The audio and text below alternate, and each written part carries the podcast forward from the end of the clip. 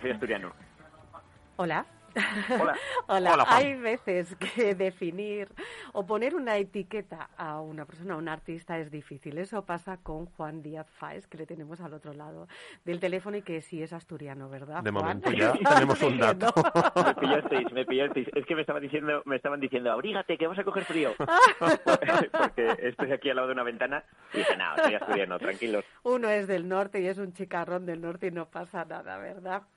Bueno, hay que decir a, nuestros oyentes que además de ser asturiano, Juan Díaz Fáez es dibujante, ilustrador, surfero, carpintero y además él tiene una frase que lo que dice es no soy artista, que lo que hago es para que la gente sea feliz, para Bueno. pasarlo bien y es como un alquimista de la felicidad. ¿Cómo se junta todo esto, Juan? Bueno, ¿qué tal? lo primero, muchas gracias. Y esa definición, joder, me sorprendió hasta a mí. Aunque a lo mejor digo a veces esas cosas, pero es esto que hablas sin pensar, sin sueltas palabras, pero sí, sí. eh, bueno, eh, nada, eh, a base de hablar aquí con, con toda la gente que está viniendo a la exposición y eso, y explicar un poco el proyecto, sí que es cierto que el resumen, eh, o, o algo que repito, es que la intención, bueno, obviamente sí que puede haber algo de arte y una intención artística, si no sería un, un alocao haciendo cosas sin sentido. En el momento que hay una intención y una búsqueda, pues bueno, sí que...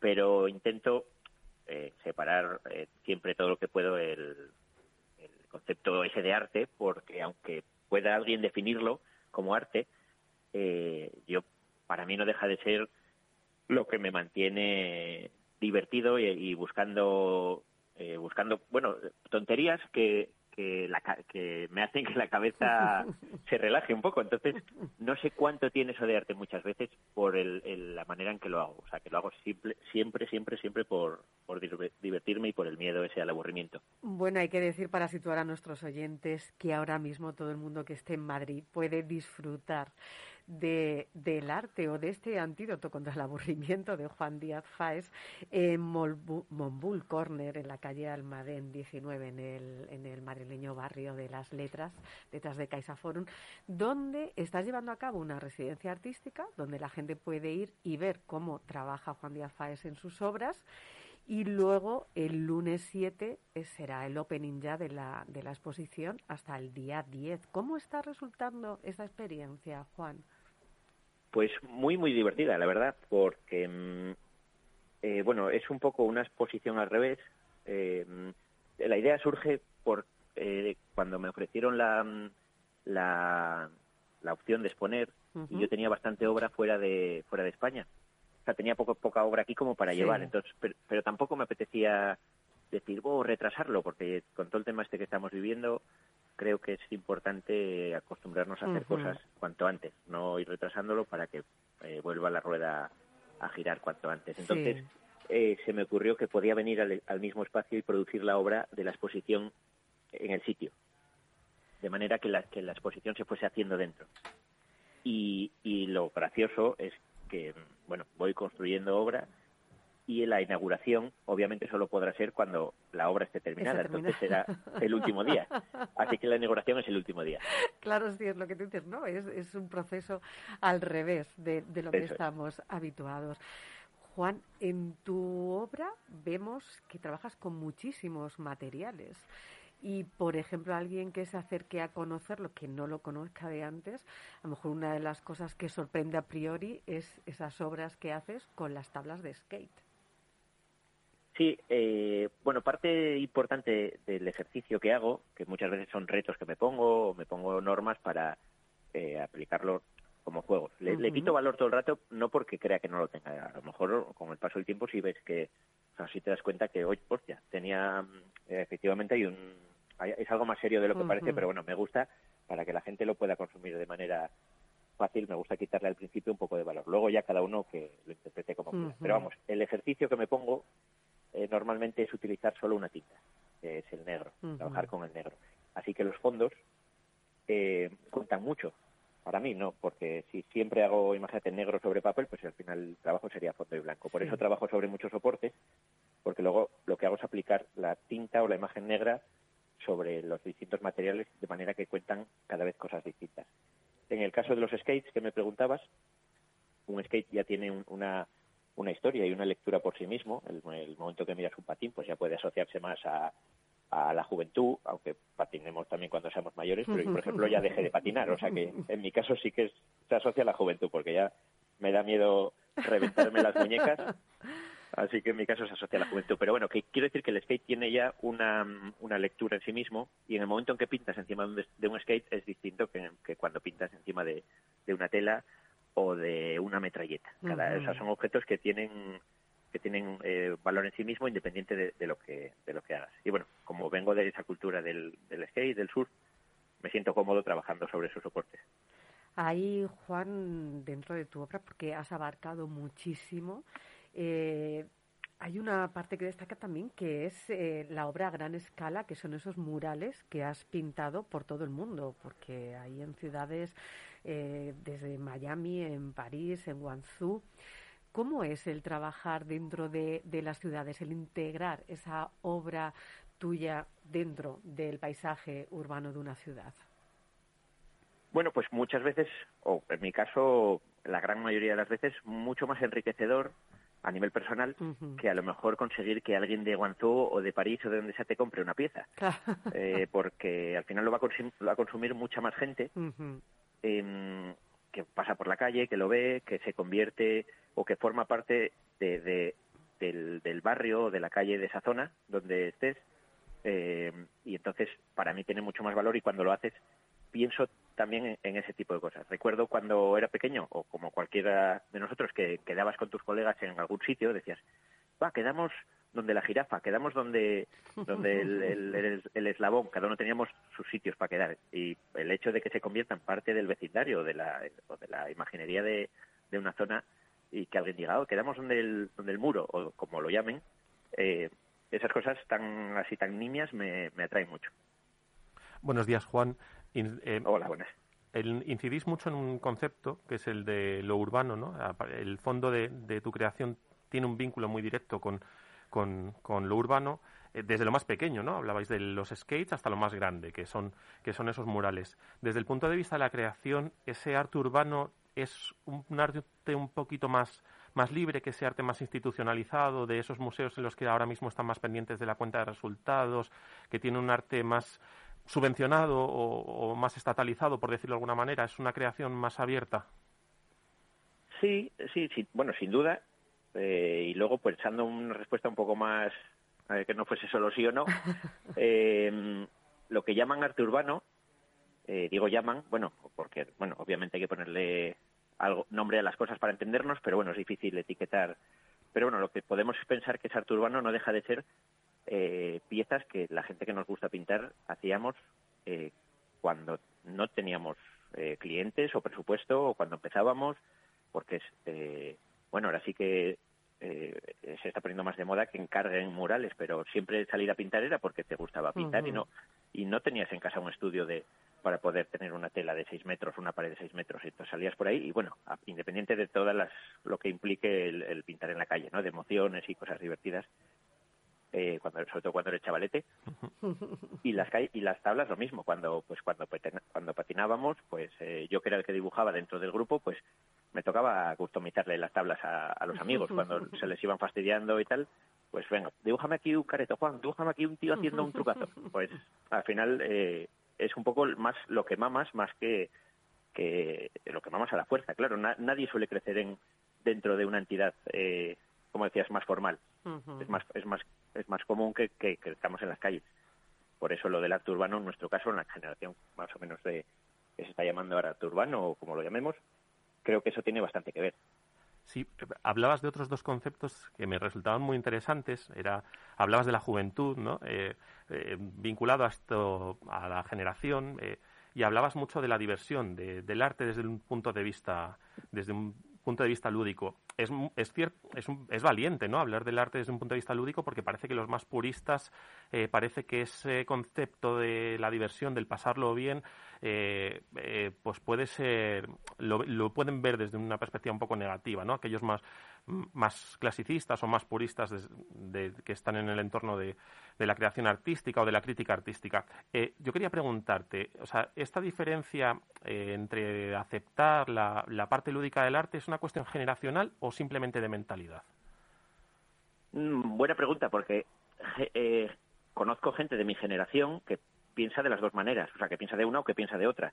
Entonces no sé cuánto tiene de generacional o de personal, pero sí que mm, eh, sí que creo que el purismo del arte eh, eh, obviamente cambió. Lo que vamos, el purismo, el, pensamiento más purista, obviamente no, no cambia, es, pero que es bastante más está bastante más relacionado con un arte más clásico.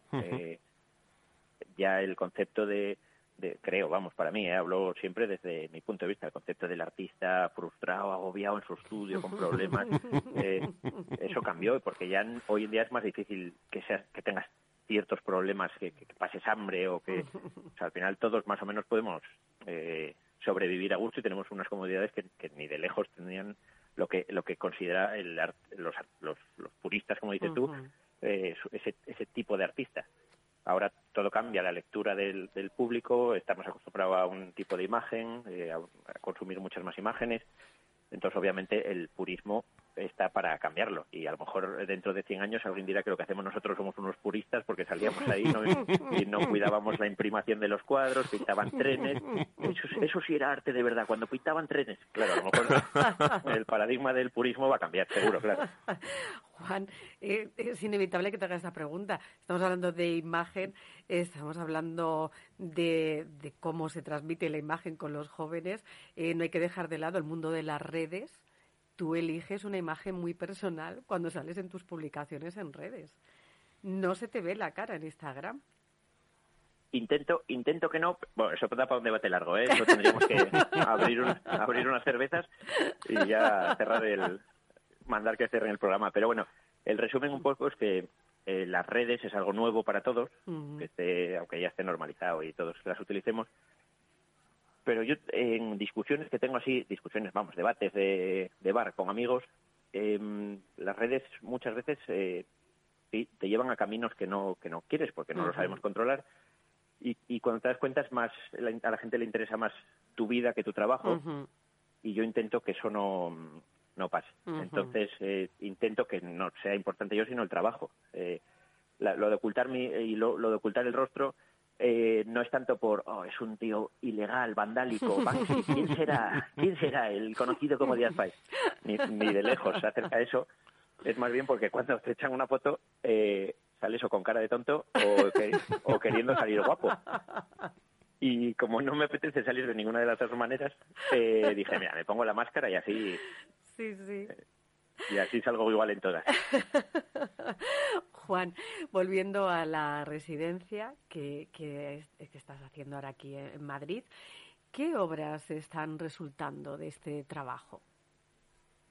Pues eh, bueno, la residencia eh, es una relación también con ciertas marcas, porque eh, obviamente sí que hablamos de arte y tal, pero bueno, en este concepto es más un proyecto en el que intervienen marcas una de las marcas eh, nos ofrece skates, es, una, es Nomad, una marca de, tablas, y entonces sí que estoy pintando bastante, estoy eh, bastante de la mano con, con lo que aportaron esas marcas, eh, que está Fedironi, que da papel, Montana, que da pintura, bueno, la Virgen que da cerveza, entonces también está surgiendo bastante.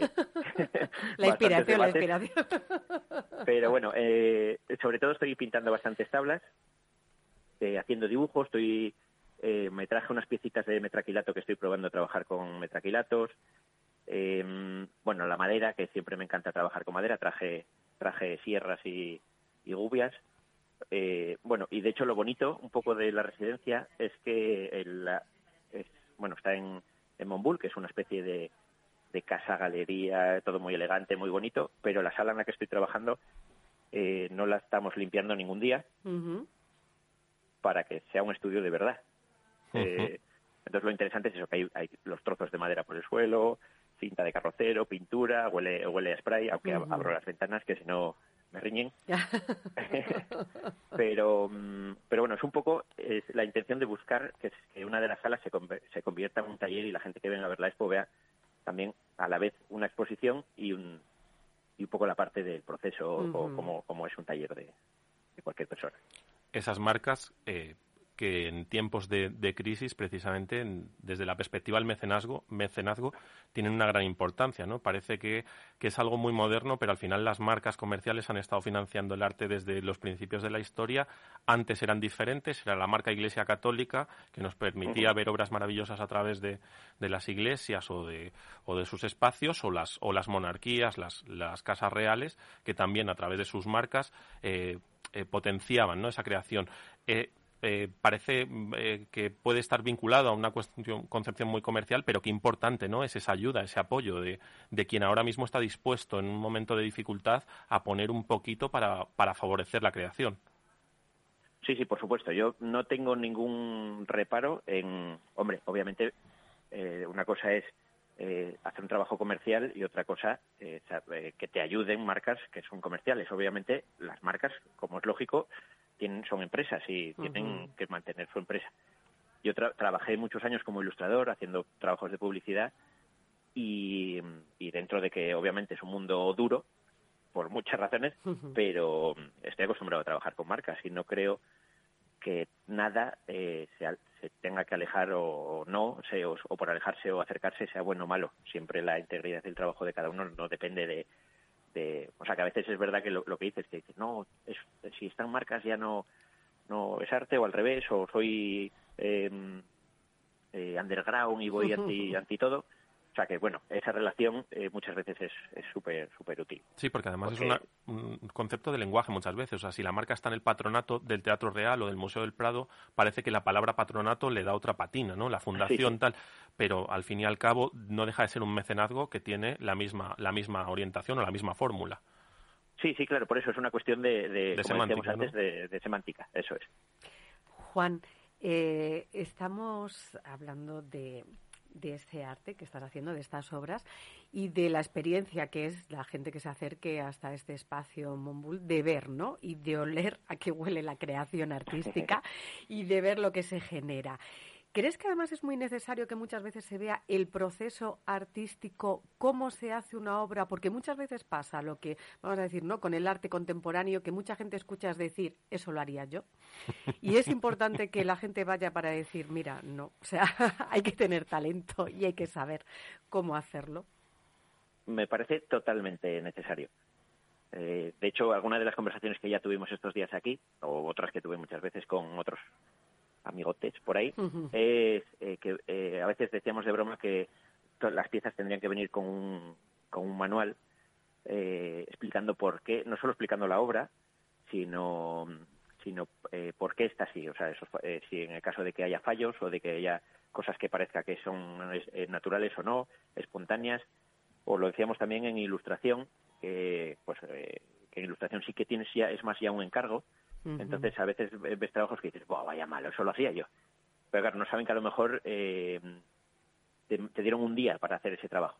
Lo tuviste que llegar por la casa por la noche y hacerlo en tres horas. O que o que el día que estabas eh, pintando un cuadro te empezó a llover y, hizo que se corriese toda la pintura eh, porque estabas pintando fuera y dices, ah, lo dejo, entonces me interesa no me interesa.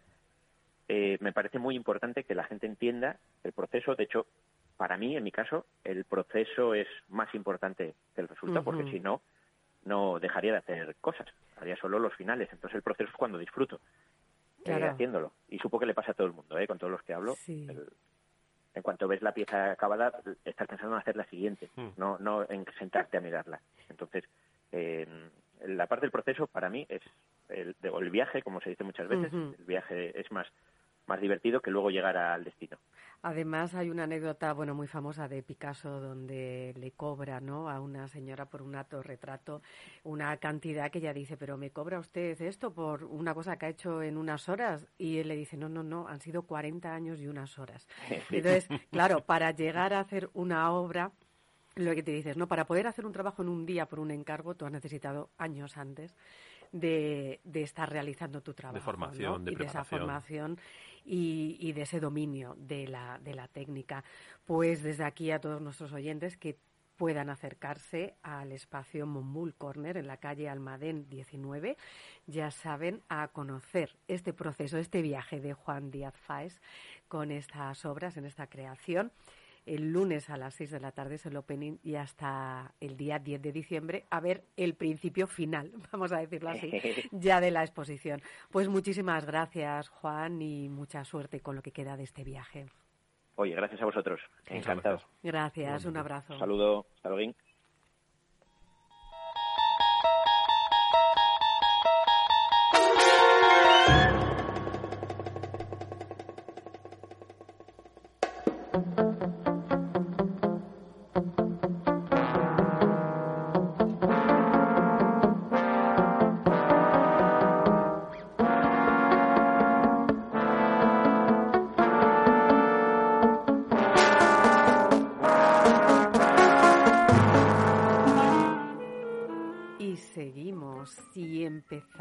Ya a adentrarnos en la recta final de nuestro programa. Y ya saben ustedes esta sintonía, lo que viene después. Jaime Vicente Chagüe, la persona que más sabe de cine, que ya hemos pasado además el Black Friday y ya estamos en un viernes normal. Hola Jaime. Hola, muy buenos días amigos, ¿qué tal? Pues bien, bien, porque ya no es un viernes negro, ya es un viernes normal y corriente y estamos es un encantados. Viernes frío. Eso sí, eso sí. Bueno, yo debo deciros que para mí el Black Friday fue terrible, fue absolutamente black porque yo pensaba que iba a poder aprovechar las ofertas del Black Friday para recopilar y comprar las películas que nos faltaban de las recomendaciones de Jaime Vicente y eso fue un tongo. Ahí ni había ofertas ni había nada, así que todo mi gozo o todo mi terror en un pozo, Jaime. Ya habéis aprendido para la próxima vez. Sí, sí, absolutamente. Jaime, ¿qué nos traes hoy? Pues hoy voy a hablaros de una película que, por cierto, pone sintonía a esta sección. Mm. Todos los hechos ocurrieron la madrugada del 23 de julio de 1983, cuando la película todavía se estaba rodando. El productor de la misma, George Folsey Jr., telefonea a su secretaria. Su tono es entre nervioso y entrecortado y le dice, ha ocurrido un accidente. En realidad, lo peor que podía pasar. Vic y los niños han muerto. Se estaba refiriendo al actor Vic Morrow, se estaba refiriendo a dos actores de muy corta edad y la película de la que vamos a hablar hoy un poquito es En los límites de la realidad, cinta dirigida en 1983 por cuatro directores. Es una película de episodios que cuenta con cineastas como John Landis, Steven Spielberg, Joe Dante y George Miller, que en la década de los 80 pues eran los que, en fin, la estaban rompiendo, como se suele decir en algo futbolístico. Y esta película con estos directores, ¿por qué entraría dentro de la categoría de maldita, Jaime? Pues mira, los hechos ocurrieron como a las 2.20 horas. Concretamente, el actor Vic Morrow estaba narrando uno de los episodios en los que se eh, estaba dividida la película. Hay que recordar que la película, y también esa banda sonora que escuchamos, es una, eh, es una adaptación de una serie muy famosa de televisión que era de Twilight Zone, allá por los años 50 y 60, que está considerado como un tótem del género fantástico. Entonces, este actor, Vic Murray, interpretaba a un oficinista cuyo desprecio por negros y judíos era castigado con un escalofriante viaje en el tiempo, en el que él mismo acababa sufriendo ese racismo que él expresaba pero en su piel. Es decir, él se convertía en un judío en la Alemania nazi, él era un negro en el sur estadounidense con el Ku Klux Klan persiguiéndole, él era un vietnamita en la guerra de Vietnam en este caso en concreto, hablamos de unos hechos que ocurrieron a las 2.20 horas. Era la escena más espectacular de la película. Entre grandes explosiones, Big Morrow cargaba con dos jovencísimos actores a los hombros, de 6 y 7 años, que interpretaban a dos niños vietnamitas que huían de un bombardeo y que él, tenía que salvar. Todo ello mientras un helicóptero sobrevolaba a unos 7 metros de altura. El actor Dick Morrow dijo, debo estar loco para hacer algo así, debería haber pedido un doble. Todo esto viendo ya la peligrosidad que entrañaba aquella escena. Una de las numerosas explosiones hizo que el piloto, veterano de Vietnam además, perdiera el control del aparato de forma que cayó sobre los actores. Morrow y la niña pequeña de siete años fueron decapitados por las élites mientras que el niño pequeño pereció aplastado. Vaya, o sea, película maldita donde las haya, porque pocas veces, y además eh, ya hablamos del tema eh, cuando estuvimos departiendo sobre El Cuervo, la película con Brandon solo que en este caso sí que sobrevivió la escena concreta en la que se ve eh, el helicóptero caer sobre, sobre los actores. O sea, en este caso, esa, esa, esa parte del metraje que se ve es el accidente que pasó. No es, no es el, eh, evidentemente esa escena fue eliminada del montaje final, pero sin embargo la secuencia sí que ha sobrevivido y, se puede encontrar en plataformas. Jaime, sí, sí, perdona. No, no, continúa, continúa, perdona.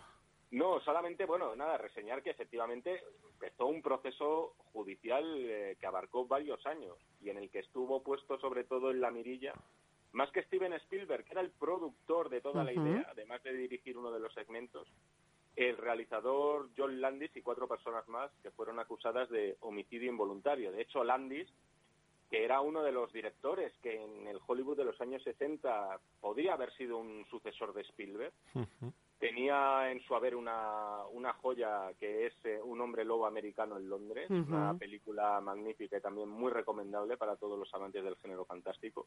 Pero lo cierto es que su estrella empezó a declinar a partir de entonces.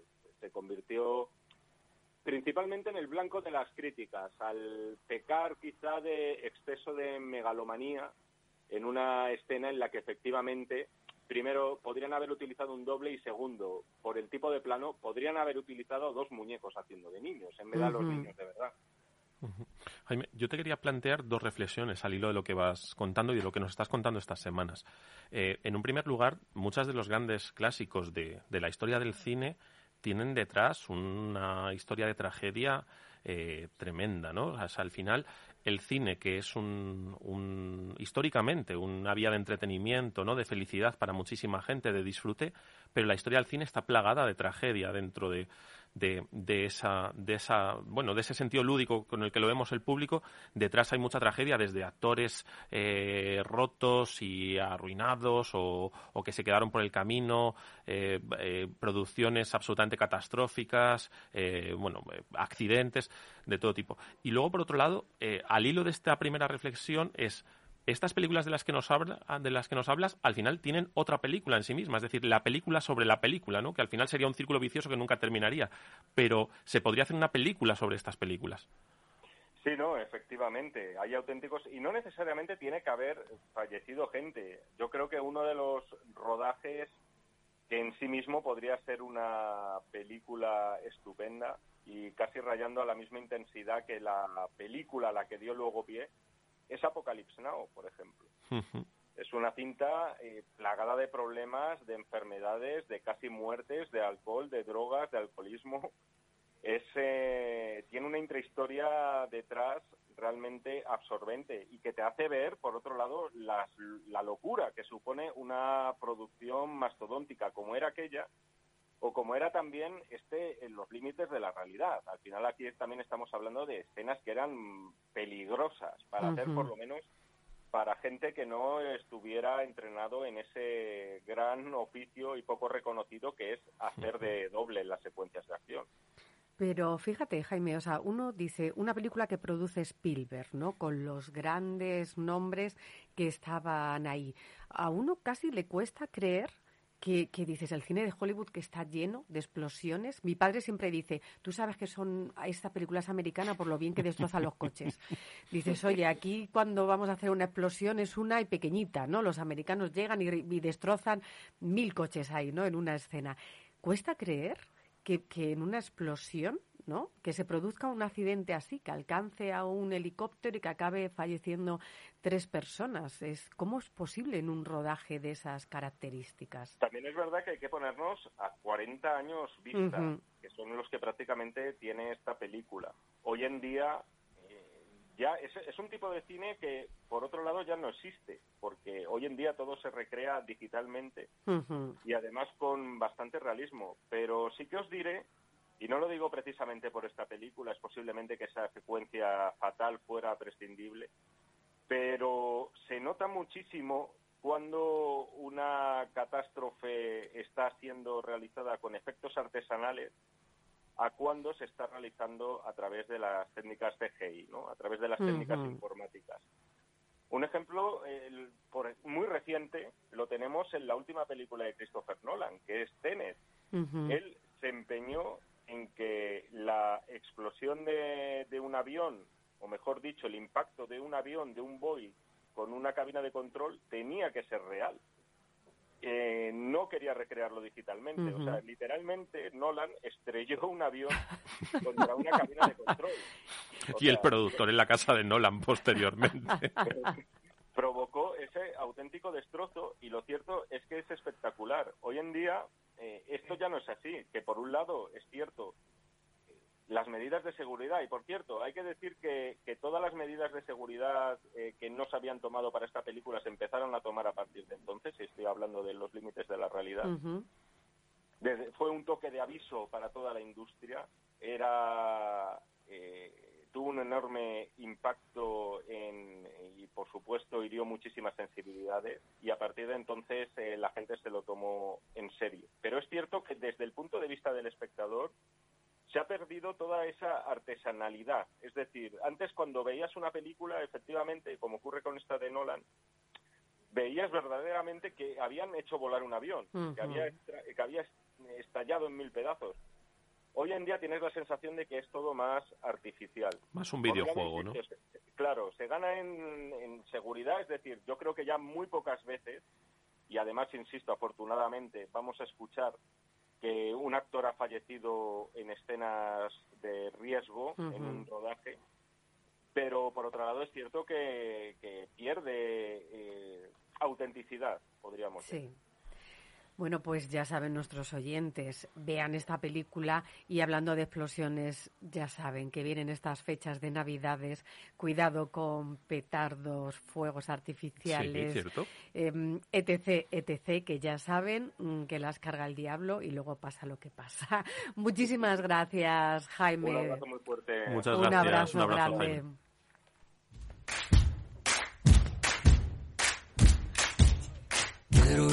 Josefina están prontos a ligar Pero Laura la vecina los ha visto desertar Juan Roja renuncia y lo hace publicar. Leonora, su esposa, pronto lo va a borrar Amanda y Miranda acaban de rastrear. Alina, su amiga, que les dejó de hablar. Tantean, nos vean, no hay nada que indagar. Es fácil, muy fácil, solo priman pokear Pues sí. No te metas a mi Facebook lo están viendo ustedes. Es el hombre de negro, es el reno de negro, es Surfing 5.0. Fernando Arenas. Bueno, más navideño ya esto se está poniendo difícil. No sé lo que vas a dejar para el día 18 el especial. Pues se está preparando la cosa Aquí tengo equipo nuevo para que se me escuche mejor, como me escucháis por ahí. Perfecto, ahora sí que perfecto. Sí, sí, sí. Y ya con esos cuernos dorados, bueno, bueno, bueno. A, ver, una, ¿qué, ha sucedido aquí? ¿Ya ha llegado Papá Noel a tu casa? Porque San Nicolás todavía no ha llegado. No, no, no, el 6. El, el 6. Eh, llega San Nicolás. Oye, qué envidia, qué envidia. Escúchame, es que dije, si, la, si no puedo ir yo a la radio, la radio tiene que venir a mi casa y aquí estamos complementando equipos y ha venido Papá Noel adelantado. Y me ha dicho, Fernando, por ser buen niño, toma tu, micrófono para que te escuchen bien. Esa es la actitud, Fernando, esa es la actitud. Bueno, ¿qué nos traes esta semana? ¿Cómo están las redes? a ver, esta semana viene también cargadita de muchas novedades y vamos a empezar con, ¿habéis escuchado la insolidaridad pandémica? Bueno, la hemos visto. La hemos visto, sí, pero no la hemos escuchado. se supone que con todo esto de la pandemia salió la parte más humana de las personas, todos salíamos a aplaudir al, a los médicos, a los sanitarios, y ahora pues ya cuando ha pasado todo esto, resulta que no sé si habéis escuchado sobre, oír sobre Elena Cañizares. Sí, pues, sí, Elena Cañizares se ha hecho trending topic en Twitter porque es una estudiante de enfermería en Ciudad Real que comparte el piso con tres chicas más, que ellas son Ángela, compañera, Rocío, piso, y Lucía, compañera. Pues resulta que Elena dio positivo en COVID. Entonces, Elena, como buena compañera de piso y de la que el contrato de alquiler está a su nombre, le comunica a las compañeras de que ella ha dado positivo en COVID. ¿Esto qué significa? Que bueno, pues ella decide aislarse en su habitación y no poner en riesgo a sus padres porque el padre tiene 60 años y ha sido operado de un infarto y la madre tiene hipertensión, entonces son, personal, son personas de riesgo. Y decide pues ella decirle a las amigas, a las compañeras de piso que se queda en la habitación. Para lo que las compañeras empezaron a hacerle bullying. Compañeras que también estudian medicina. Empezaron a decirle de cómo era posible, que de egoísta, que se fueran. Es el punto más, más grato de la democracia en la insolidaridad porque decían que eran tres contra una y que si las tres decidían, ella tenía que irse. Entonces, después de discutir sobre este tema, diciendo ella que no podía irse por sus padres, las compañeras que tenía que irse, pensando eh, eh, que como que sus padres le daban igual, ¿no? que tenía que pensar en, en las demás compañeras, pues decide ella salirse del grupo de WhatsApp y publicar estos audios y estas conversaciones en Twitter, con lo que automáticamente y rápidamente se hizo muy viral consiguió el apoyo de mucha gente famosa y no famosa, salieron los memes de las compañeras y bueno, pues una de las compañeras le dijo que su padre era abogado y que por haber publicado esa conversación iba a tener una demanda. Así que, por favor, un poco más de humanismo en esta pandemia y un poco más de consideración con las personas, por favor. Hay una cosa además, Fer, que hay que tener en cuenta, que con este virus, esta enfermedad, nos toca a cualquiera. Esto nadie está libre de ello. Y hay veces donde uno se contagia por ser irresponsable, como las fiestas, botellones, sin mascarilla, etc. Y hay donde uno se contagia además haciendo su trabajo, como es el caso de esta persona que es enfermera. Entonces es muy triste, sí, cuando hablamos de no, la gente va a cambiar, esta pandemia nos va a cambiar, pues no, muchas veces al revés ha sacado lo peor de todos nosotros. Así es. Y bueno, pues cambiando un poco de tema, vamos ahora a hablar sobre el Ministerio de Desigualdad o el Ministerio de Igualdad, con un presupuesto nada envidiable de 451 millones de euros para nuestra ministra Irene Montero. Casi es como el nuestro de producción, no pasa nada. La directora y guionista de la que se avecina tuvo el atrevimiento, hace, la semana, hace unas semanas, hace unos días, sobre el acoso eh, cuando opinas o das tu opinión en las redes sociales, ¿no? Pues Laura Caballero, la directora y guionista de la que se avecina, se tomó la libertad de opinar y decir que ese presupuesto era demasiado para un ministerio que no debería existir, porque en países de Europa no existe Ministerio de Igualdad, pero cuando quieres colocar a alguien que no sabe dónde colocarlo, pues le creas un ministerio. Así que, que esos 451 millones de euros se podrían dedicar a el Ministerio de Educación y sobre todo a la educación especial que nuestro gobierno pues está decidido en cargarse. No contento con esto, pues todas aquellas personas defensoras aférrimas o acérrimas, perdón, la palabra es acérrimas, no aférrimas, acérrimas de eh, Irene Montero, pues empezaron a insultar a Laura Caballero, con lo que Laura Caballero tuvo que borrar sus tweets para evitar eh, que sigan atacándola. Yo, Fer, desde aquí, bueno, Dos incisos. Una, es verdad que cuando tiene que haber un ministerio de igualdad, quiere decirse que es porque hay mucha desigualdad. Eh, eso es lo triste, que en una sociedad no debería existir un ministerio así porque no debería existir la desigualdad. Eso es lo triste. Eh, y luego sí que vamos a hacer un pequeño inciso con el tema de la educación especial, porque hay que tener cuidado con la información que se lee y cómo llega, porque muchas veces se desvirtúa. ¿Vale? Entonces, cuidado muchas veces cuando uno dice hay que emplear y que el gobierno quiere erradicar todo el tema de las ayudas a la educación especial. Eh, es verdad que debería haber muchas más. Ah, debería haber muchas más desde hace mucho tiempo, porque cuando tienes un hijo que tiene necesidades especiales, es verdad que te encuentras muy solo y con muy pocas ayudas. Pero también es verdad que la famosa ley CELA, que se ha intentado llevar a que se quieren cerrar esos centros de educación especial, no es cierto, ¿vale? Lo que se quiere hacer es que en la educación pública haya más plazas de educación especial, porque em, eh, a lo mejor muchos oyentes tampoco saben que si tú tienes un hijo síndrome de Down, hay muchos colegios eh, públicos y concertados donde no te dejan llevar a tu hijo con síndrome de Down y te están obligando desde esos centros a llevarlo a sitios de educación especial. Entonces, son temas muy delicados que muchas veces en las redes se tratan y se utiliza muchas veces, que ese es el problema, que es lo que a mí me parece mal, que se utilice como arma política de ataque y al final se desvirtúa realmente lo necesario que es. Pero seguimos con Sí, las sí. redes. Sí, porque además aquí en esta casa no es que seamos de la Peña Pedro Sánchez, ni de la Peña no, Irene no. Montero. Pero sí que somos de la peña sesión continua y sobre sí, todo sí. somos de la peña de Fer, el hombre de negro, y de Chus Monroy, que nos está haciendo fotos aquí todo el rato, pero él es nuestra luz y nuestra guía. Y tú sigue iluminándonos, Fer, con Bueno, esto. bueno, bueno, bueno, bueno. Después de hablar del tema del Ministerio de Igualdad, habéis visto la que se montó en redes sociales con el robot de cocina de Lidl. Oh, sí. Tampoco nos, Pues- hemos, nos hemos quedado sin él, tampoco lo Que no, que no, que no, que no, que no pudieron conmigo las señoras. Es que ya no lo sabe. Lo intentaron, se me lanzaron encima, me querían tirar del pelo, pero no pudieron conmigo. Lo tengo, lo tengo, escondido, pero lo tengo.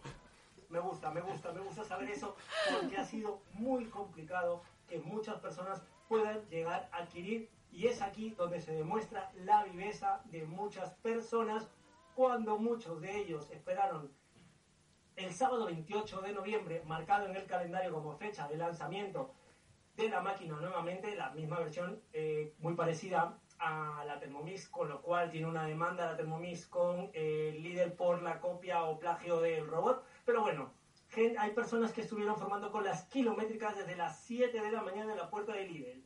¿Qué es lo que sucede?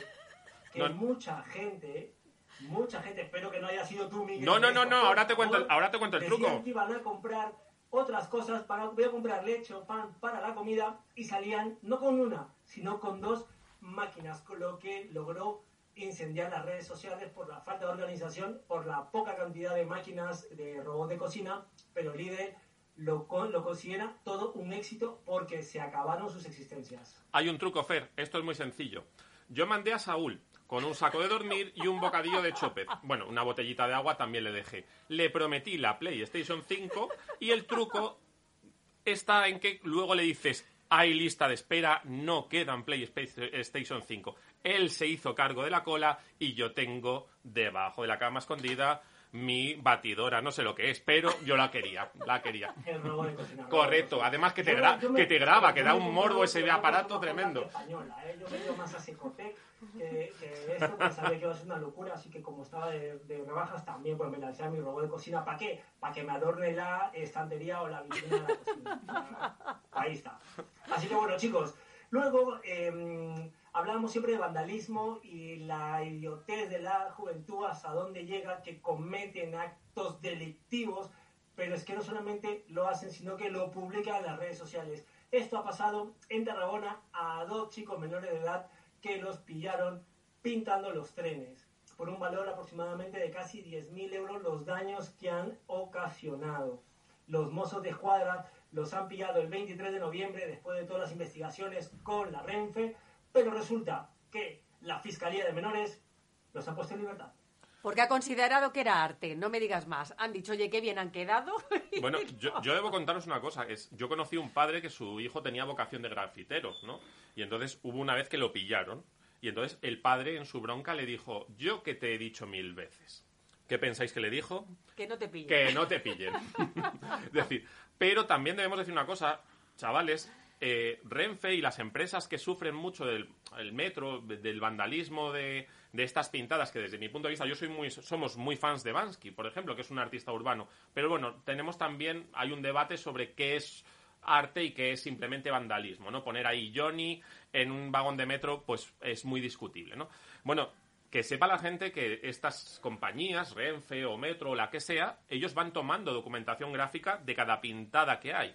En el momento en el que a un grafitero le pillan haciendo una pintada, si está poniendo Johnny y tienen un vínculo gráfico con ese Johnny que está poniendo ese grafitero, no le ponen una multa por una de las pintadas, sino por todas aquellas que tienen documentada. O sea que la multa, y si son menores para los padres puede ser brutal, eh, es importante. Así que nada de regalar sprays en Navidad a los niños. No, no, no, no. Bueno, el de nieve sí, el de nieve sí.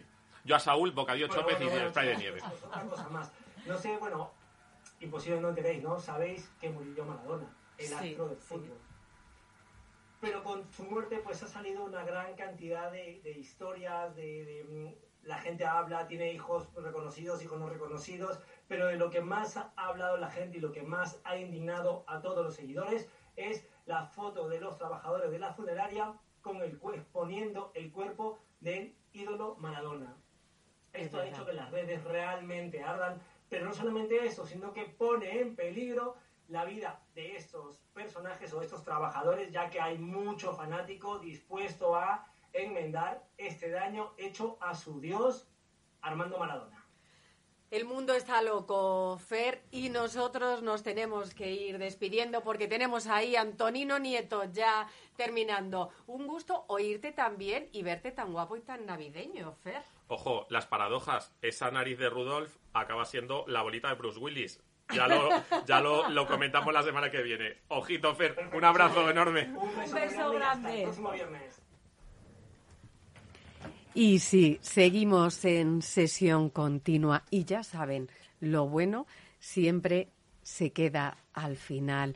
El postre y nuestra gotita de felicidad de cada viernes viene con este sesibón y con la maravillosa voz de Antonino Nieto.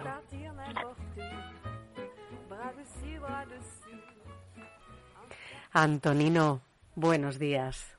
Buenos días, Sonia. Buenos días a todos los nacidos, a los hoy invisibles y a los que aquí estamos. ¿Qué nos traes hoy? Porque sabes que llegamos ansiosos a este momento a, a, escuchar, porque al final tus palabras es como ese maná que estamos esperando que caiga. Pues yo lo, yo lo agradezco y, y reconozco la verdad en vuestras palabras, la belleza y el disfrute máximo. Vamos a ello.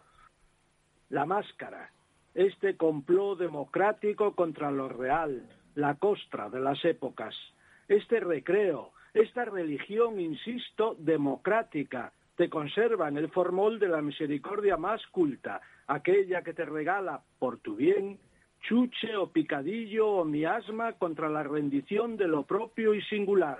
Pagas contra ti mismo. Eres lo que no te dejan ser. Gratuidad sin pensamiento posible. Mueres vivo y vivo alimentas, solo alimentas la maldición de las cosas. Aquello que de ti brota para rentabilidad de las sombras. Ni la culpa, ni la obediencia, ni la fe, ni la esperanza, ni los hechos que contra toda astucia desbaratan el cromo de la verdad. ¿Qué sueldo entonces? ¿Qué voluntad? En el viento sin dirección, la combinatoria exhausta, el seco corazón de los ríos del hambre, la ventral generosidad de la muerte pastoreando el bromuro de los humedales, ciego el nacido, sordo el no nacido, mudo y reventado el mar, el salón del aire, la carnal refrigeración de la palabra, del número, del chip que te imanta virtual ración de la alegría. Es el fin de la función. El vino abarata la razón y el corazón al vino. ¿Quién dijo que el tiempo, que la gran carcajada no es sino músculo del salón del universo o publicidad encubierta de la nada? Sí, fiebre del renglón del miedo. El vino Sí, sí, lo que no sobra, no la fe, la derrota de lo imperdible, sí, el cerebro que en toda carcajada late. Antonino, hay una cosa, oyéndote, lo primero que, que, que, estaba pensando es, hay un momento cuando uno, hay una mañana que uno se levanta y dices, bueno, tengo que ajustar cuentas con uno mismo y parece que da la sensación que uno mismo, uno muchas veces tiene más cuentas en las renuncias que, en lo conseguido, ¿no? Claro, sí, esa es una de las claves de, de estos tiempos con que nos obsequian últimamente, o no ya tan últimamente, pero bueno, últimamente más que nunca, la renuncia y las cadenas como medalla medalla, tú vas renunciando a esto, a lo otro, a lo de más allá, y eso te construye ese nuevo yo que no existe, pero que es la realidad que se te impone. Pero eso significa, Antonino, que lo conseguido lo obviamos, no lo sumamos. Es decir, en nuestro yo, esa parte que debería sumar no tiene un peso real.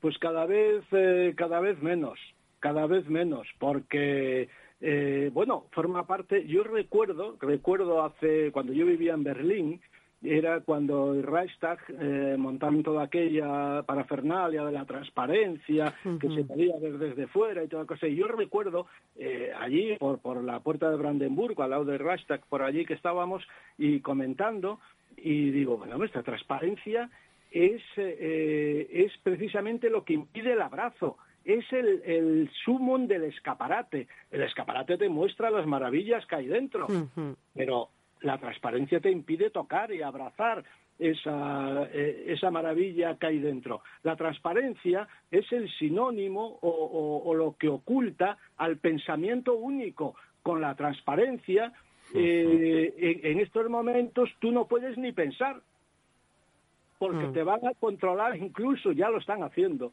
de algún modo el pensamiento. Por eso lo que queda en ti, lo que en ti aún resta de lo que un día fuiste, cada vez tiene que estar más oculto, debe estar más. Yo me niego a eso, claro, me niego a eso, pero pero es el pan nuestro de cada día. Sí, aunque tenga literalidad, lo planteo como metáfora. Bueno, ahí tiene una parte de realidad, ¿no? Al final, siempre miramos hacia el escaparate, ¿no? Lo que está detrás del cristal, nos olvidamos de lo que hay en la calle, que al final es nuestros iguales, las personas a las que sí que podemos tocar o los elementos que sí que podemos tocar, abrazar y de los que ser conscientes. Lo demás es una realidad eh, muy real, ¿no? Lo que está detrás del, cristal, ese escaparate. Claro, pero es que el que tenemos enfrente cada vez es más, eh, lo han construido, constituido en fantasma, en fantasma de aquello que a ti eh, te inocularon en el cerebro y en tu propio cuerpo y tú ya no ves la realidad que tienes delante de tus ojos, no ves al otro como una persona física real como tú, con, sus problemas, no, ves lo que te han inoculado, lo que te han contado, lo que te han impuesto. Eh, eh, espero que, bueno, mi deseo es que esto no sea así, claro, pero cada vez es más. Antonino, además hay otra cosa a la que hablabas, que es el el hacer eh, nuestros sueños añicos, hemos hecho un mundo donde el romper los sueños individuales se convierte en la rentabilidad de, de los que están ahí arriba, ¿no? ¿A qué mundo hemos, hemos, hemos dado luz al final? Pues hemos dado luz a esta maravilla, por ejemplo, que nos venden a diario, que es el nuevo ADN que nos quieren imponer que es eh, que tiene esas cuatro letras increíbles, la eh, Agenda 2030 de la ONU, digitalización, conectividad, cambio demográfico, cambio climático. Dentro de la digitalización, por ejemplo, bueno, una panacea increíble que ya nos están vendiendo y que eh, en cualquier momento ya imposición total, el euro digital. Ya el control total y absoluto, por tu bien, claro, contra ti, pero por tu bien, lógicamente. Esos los únicos son las abuelas que ya no se va a poder sisar, ya no vas a poder llegar y decir cuando la abuela te daba y decía, vea por el pan y bueno, te quedabas con las vueltas. Ahora ya todo eso se pierde, es que al final la esencia se pierde, Antonino, hasta lo más pequeño. Totalmente. Yo tengo un poema que empieza con un verso que, que es clarísimo, dice libertad, hacienda. Sí, claro. es que además, daros cuenta que estamos hablando que hasta la caridad, que es un concepto muy discutible, ¿no? Porque yo, por ejemplo, siempre he considerado que la, que la caridad lo, lo que hace es ir en contra de la, de la justicia social. Pero hasta la caridad se pone en entredicho porque está controlada desde el punto de vista digital. Tú digitalmente no puedes eh, eh, dar una limosna a una persona que está en la calle. Al final, todo lo decide el Estado por ti. Claro, es esa persona que está en la calle, que yo veo a diario, eh, pues aquí por donde yo vivo veo a diario pues toda una serie de personas que están viviendo en la calle y todo eso, y tú le quieres dejar algo, ¿cómo lo dejas si todo es digital? No, no, es... Es terrible, terrible, de verdad a vértigo, ¿eh? cuando uno se pone a pensar lo que puede venir. Eh, ya, ya lo decíamos, ¿no? Nadie pensaba que esto iba a pasar, lo que nos pasó en el mes de marzo y que íbamos a vivir esto que estamos viviendo. Y cuando vemos lo que dices, ¿no? Lo que nos puede venir encima, da más vértigo todavía. Menos mal que siempre tenemos, Antonino Nieto, este momento los viernes para ser nuestra luz. Mira, yo digo Antonino Nieto y me gustaría que vieras que ya Chus, nuestro productor, ya es voz a una sonrisa. o sea, es, oír tu nombre y ya es como el chute de buen rollo ahí de, felicidad que nos inocula Antonino Ha sido un hombre preocupado durante una hora y cincuenta minutos, su rostro era el de hombre preocupado y es verdad que ha sido llegar Antonino y se le ha cambiado la cara y ya ha cambiado. es que la belleza es que soy guapo. Y Exacto. Y además de guapo, pues bueno, tengo una alegría y un, y un savoir-faire de, sobre el disfrute increíble. ¿Y qué te pasa como a mí, Antonino? Que me conozcan, que vengan, que me conozcan, que me disfruten, que lo disfrutemos juntos. Efectivamente. Te pasa como a mí, además, que por teléfono eres más guapo todavía, o sea que... bueno, Antonino, un, placer, un abrazo enorme. El viernes que viene, más sesión continua. Les esperamos.